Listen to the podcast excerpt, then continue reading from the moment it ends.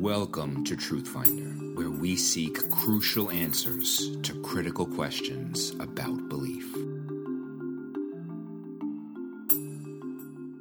Hello, everyone. I am your host, Dr. Elijah Sadafel, and this is Truth Finder, the podcast. This is episode number four, where we are searching for a crucial answer to the critical question why is there life instead of things? This is part three of episode number four. In part one, we clarify that there is life instead of things because of fine tuning. Last time in part two, we looked at four explanations for fine tuning and revealed how they all fail to provide a reasonable explanation.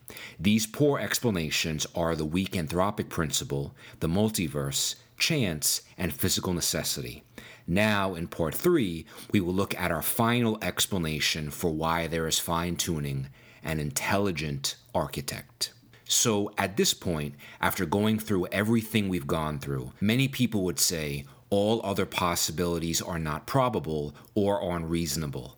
Therefore, it must be God. This is not a path I will chart because having devoted as much time, effort, and research to debunk alternative hypotheses as I have, it would be very lazy to default to the remaining option and simply declare this is it. Sadly, I must admit that many Christians do resort to the explanation of God by default without ever thinking through the issue logically and with a scrutinizing eye. I wholly reject the response of just taking any explanation on faith because that is a bigger cop out than nothing. Instead, an intelligent architect deserves as much thought, scrutiny, and effort as the rest. Indeed, as I will elaborate on, the objective proof will point us toward an explanation, but the subjective persuasion of that explanation will vary from person to person.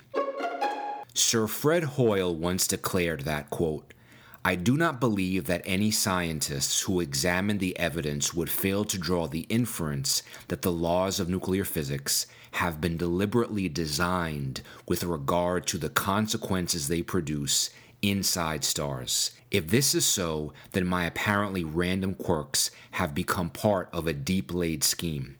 If not, then we are back again at a monstrous sequence of accidents. End quote. The same Fred Hoyle has claimed that the chances for life arising without an intelligent cause were 1 to 10 to the 40,000th power, which he wrote was, quote, insensibly different from zero, end quote. These odds are so astronomically high that Hoyle is telling us that a non intelligent cause of life is impossible. Stephen Hawking said, quote, it would be very difficult to explain why the universe would have begun in just this way, except as the act of a God who intended to create beings like us. End quote.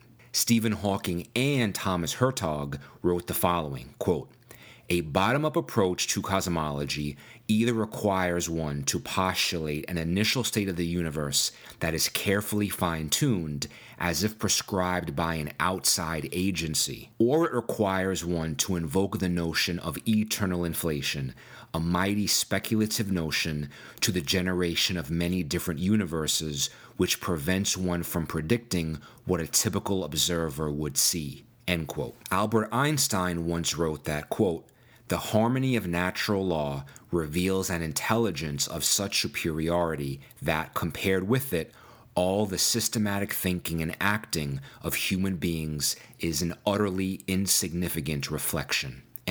Nobel Prize winner and physicist Steven Weinberg went as far to say that, quote, It seems to me that if the word God is to be of any use, it should be taken to mean an interested God, a creator and lawgiver who established not only the laws of nature and the universe, but also standards of good and evil, some personality that is concerned with our actions, something in short that is appropriate for us to worship. End quote. Why are all these great minds of science so impressed? Because nothing known to human beings is capable of fine tuning the conditions of the universe that make life possible other than an intelligent cause. Put another way, the intentional arrangement of the universe is precisely the type of effect we would expect from a superior intelligent cause. Of course, this arrangement is foreign to the parameters that are fine tuned because fine tuning is contingent. In other words, something has to turn the dial to set something just right. To paraphrase Immanuel Kant, the degree of order in the universe compels us so that our thoughts are lost in a speechless and eloquent astonishment. All over the universe, we see a chain of effects that leads us to a transcendental author who is an irresistible conviction. When we consider the cumulative fine tuning of the universe, it becomes clear that in some sense the universe must have known we were coming.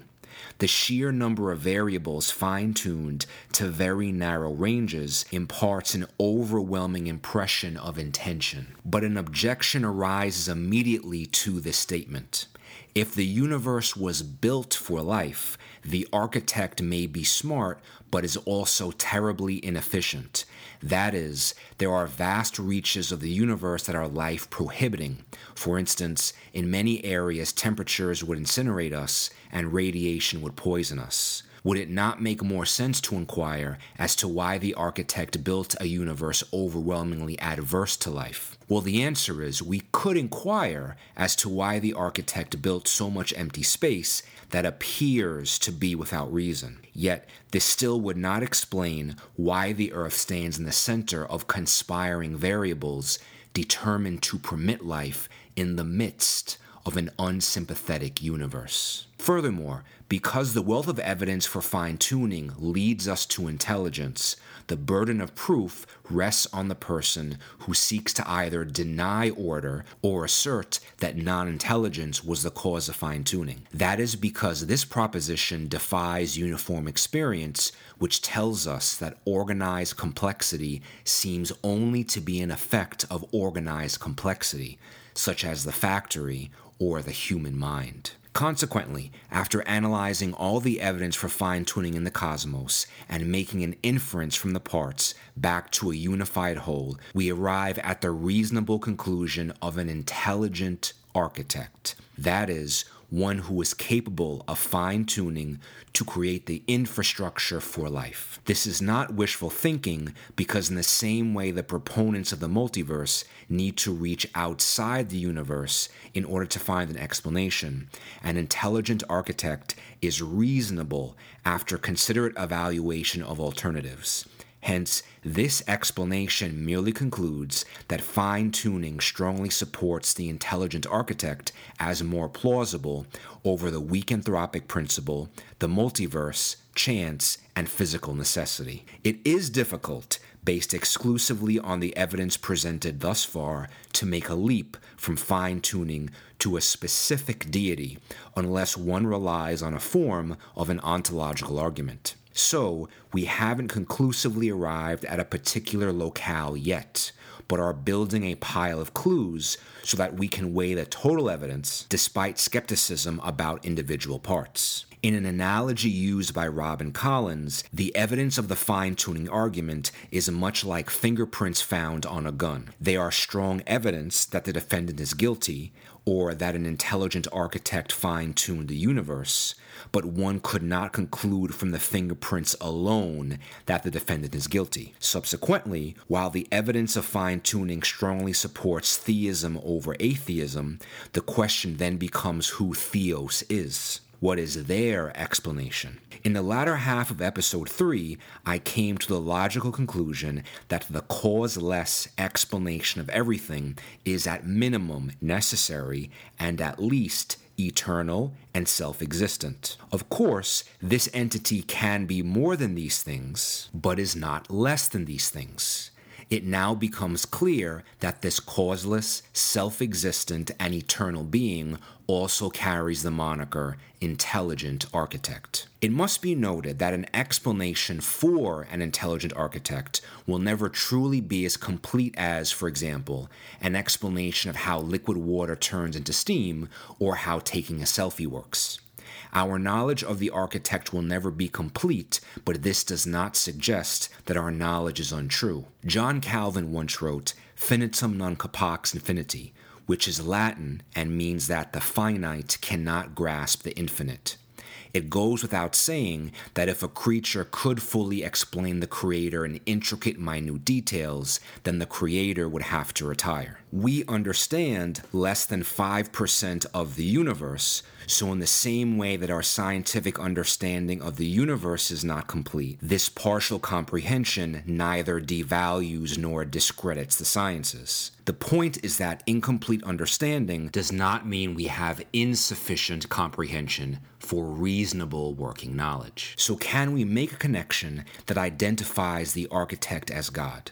Of all the world's religions, which God is it? Well, in the same way that we objectively came to the conclusion of an intelligent architect, the first thing we have to settle upon is that God must actually have real value and is not merely an expression of subjective emotions. So, God must truly exist outside of the self and is independent of personal opinion. This means that all of the skepticism and all of the personal feelings of the entire world would have no bearing on him whatsoever. As R.C. Sproul has written, quote, if God does not exist objectively, then all our faith or feeling does not have the faith to conjure him up. End quote. How then could we objectively know God in order to positively identify the intelligent architect? This is where Immanuel Kant becomes very helpful. In his most famous work, Critique of Pure Reason, Kant argued that knowledge in general comes both from sense experience like love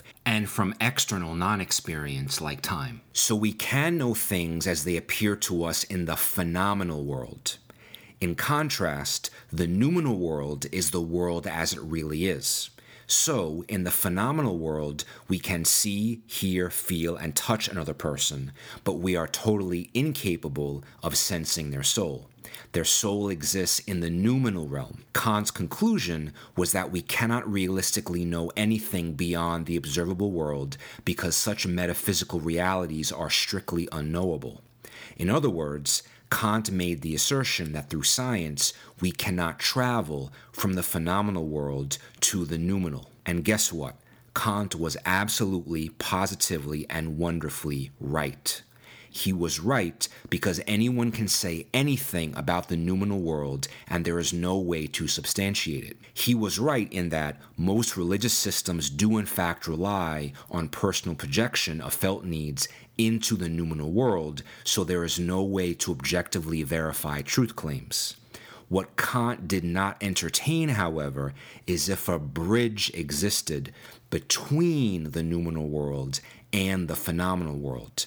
This bridge or a mediator would span both realms and allow us to sense the noumenal world in the phenomenal one. This would also raise our consciousness and awaken us to those invisible or noumenal attributes of a divine intelligent architect that could have been made clear in the phenomenal world. Does such a bridge exist? Yes, and he is the only religious figure that claims to be both fully God and fully man, the exclusive mediator between the supernatural realm and the natural one. This figure is Jesus Christ.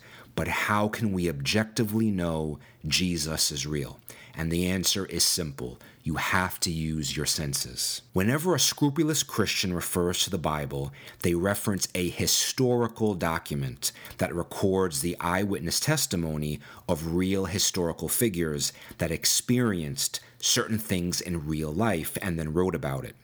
So, even if you are a skeptic of the Bible and don't initially believe that what was recorded was inspired by God, what you still have in front of you is a book with real historical legitimacy, and a plethora of modern scholarship and archaeology testifies to this fact. That is, scholars, even secular ones, have used objective rules of historicity to establish the reliability of the biblical documents. But so what? So, what if the Bible claims to be a word from God? Doesn't the Quran and the Book of Mormon claim the same thing? Yes, they do. Other books claim to be from God, and those claims may have some historical legitimacy. The question now becomes what are the value of those claims? That is, did a presupposed God ever demonstrate with real evidence that he is in fact God? Did he ever interact in the phenomenal realm in ways that qualify him as an intelligent architect? The answer is yes, and we find a host of such examples only in the Bible. In fact, in the Bible, we also find real everyday people doubting that it really was God talking to them or doing something.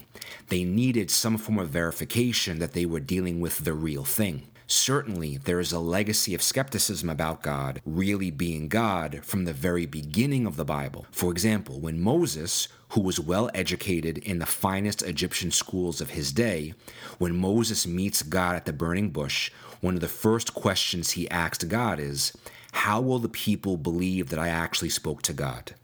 God responds by changing his staff into a serpent.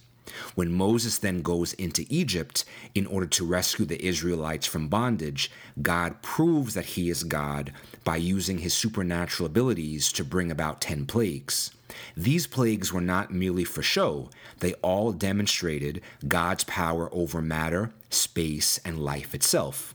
Hence, God did not merely say, just have faith or it must be me. He proved he was God by acting like God. Throughout the Old Testament, God worked through pre Christ servants to accomplish miraculous feats, and he also demonstrated exactly the type of things we would expect an intelligent architect to do, such as stopping the sun and moon in the sky for 24 hours and changing the laws of nature so that iron floats. We expect these things because an architect who built the universe can therefore stop, alter, suspend, and change the laws of nature. Later on in the New Testament, Nicodemus expresses this realization when he tells Jesus that only God can do such things.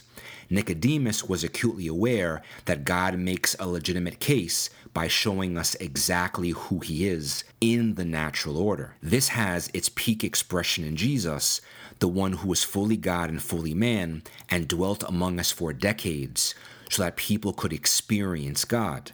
This helps to partially explain why Jesus performed miracles in the first place, like resurrecting people from the dead, demonstrating power over life, walking on water, or demonstrating power over natural laws, and feeding multitudes, demonstrating power over matter. All of this authenticated who Jesus really was. It is from this posture that the eyewitnesses of the New Testament professed their faith in Christ and wrote their corresponding books.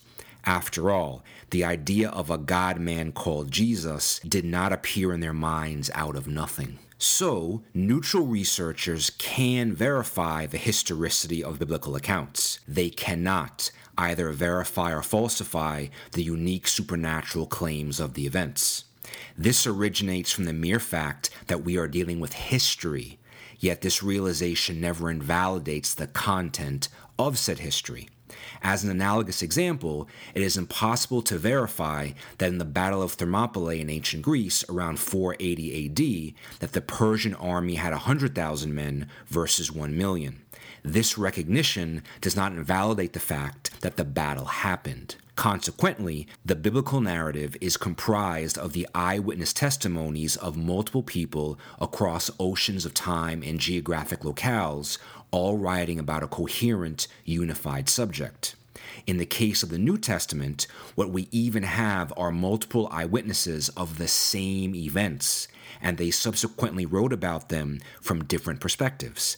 And these writers all lived within the same generation. If a person were to reject reliable eyewitness testimony as a reasonable means of evaluating history, then we are forced to essentially reject all of human history, less perhaps the field of archaeology.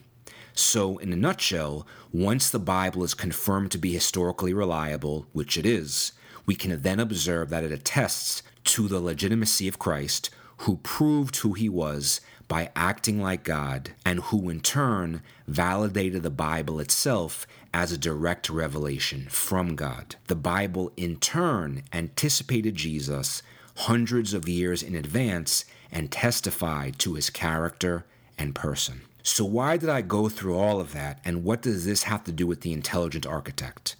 Because the Bible not only explains that God is the intelligent architect, but it also explains how God did it. As we have learned in this episode, there is a fingerprint of fine tuning in the cosmos that points to an intelligent architect. Consider these verses that detail God in creation acting as such. Psalm 19 says, The heavens are telling of the glory of God, and their expanse is declaring the work of his hands. Psalm 8 4 says, When I consider your heavens, the work of your fingers, the moon and the stars which you have ordained. Psalm 104:19 says, He made the moon for the seasons. The sun knows the place of its setting. This confirms what we learned in part one about how the moon plays a role in our seasons. Now, how did God accomplish these feats? By the clearest expression of an orderly, intellectual, organizing principle by which the foundation of the universe was organized, and that is the Logos. At the beginning of John's Gospel, chapter 1, verses 1 to 3, it says, In the beginning was the Word, and the Word was with God, and the Word was God. He was in the beginning with God. All things came into being through him, and apart from him, nothing came into being that has come into being. The term word is translated from the Greek logos, which generally speaking means reason, motive, or computation. John used it to refer to a divine expression. Logos had dual meanings for the immediate audience that received it. For the Greeks, logos meant not only spoken words, but also unspoken words in the mind. When they applied this term to the cosmos, it meant the rational principle that governed everything, like a theory of everything. The Jews use logos as a way of referring to God. So, as John uses it, the term logos was meaningful to the Jews and the Gentiles. Furthermore, Greek philosophy had long used the term logos to refer to an immaterial force that created harmony and order in the universe. So, as John says, all things came into being through the Logos, as fine tuning leads us, and John later identifies the Logos with Christ, God made manifest in the flesh. It is no coincidence then that John goes on in the rest of his book to write about Jesus and describe all the things that he did and said, which validates him as God, the Logos, and the intelligent architect. And look at how powerful the Logos is. It's singular, unlikely to happen in the normal course of events, and is probable because it is based in history and is very simple. The intelligent architect or God therefore passes all three of our grading criteria mentioned in part 2 and is the best explanation for fine tuning. Furthermore, the Logos explains, in contrast to naturalistic explanations for fine tuning, why intelligence is not native to matter. It explains why, for example, a person's mind, consciousness, and reason cannot be reduced to elements and neurochemical events in the brain, because there is a distinction between matter and mind and between physical substance and immaterial logic made by the Logos. Now, at the end, it is here, from this informed posture, that a reasonable person can take a look at all the evidence in front of them, weigh all the objective data, and then say, God is a plausible explanation for why there is fine tuning in the universe. This reasonable conclusion does not come from merely discrediting alternatives, but by looking at what the Bible says about God thousands of years ago in a pre scientific world. The identity of the intelligent architect, the God of the Bible, is validated based on empirical and historical evidence. So, when an informed Christian says the other alternatives are highly improbable and the most reasonable explanation is God, that is an answer which is very meaningful. But isn't there more to our world that warrants an explanation, like how life developed in the first place? The answer is yes, and in the next episode, we will take a look at Darwin's theory of evolution by natural selection.